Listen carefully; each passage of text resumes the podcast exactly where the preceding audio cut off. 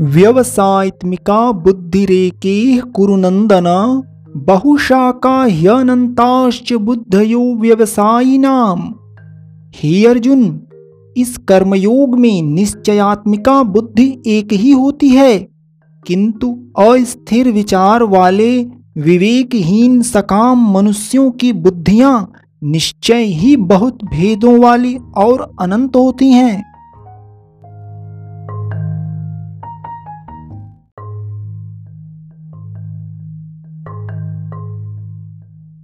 यामिमां पुष्पितां वाचं प्रवदन्त्य विपश्चितः, वेदवादरताः पार्थ नान्यदस्तीति वादिनः, कामात्मानं स्वर्गपरा जन्म कर्म फलप्रदां क्रियाविश्लेष बहुलां भोगैश्वर्यगतिं प्रति, भोगैश्वर्य प्रसक्तानां तया पहृत चेतसां, व्यवसात्मिका बुद्धि समाधौ न विधीयते।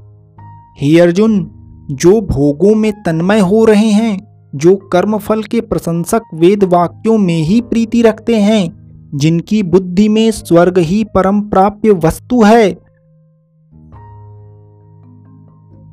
वे अविवेकी जन, इस प्रकार की जिस पुष्पित अर्थात दिखाओ शोभायुक्त वाणी को कहा करते हैं, जो कि जन्म रूप कर्मफल देने वाली एवं भोग तथा ऐश्वर्य की प्राप्ति के लिए नाना प्रकार की बहुत सी क्रियाओं का वर्णन करने वाली है।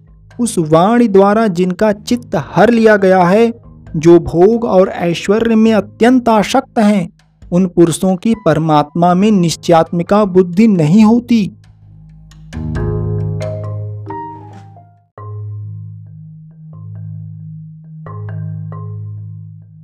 त्रैगुण्य विषया वेदा निस्त्रैगुण्यो भवार्जुन, निर्द्वंदो नित्यस्वस्थो निर्योग क्षेम आत्मवन हे अर्जुन वेद उपर्युक्त प्रकार से तीनों गुणों के कार्य रूप समस्त भोगों एवं उनके साधनों का प्रतिपादन करने वाले हैं।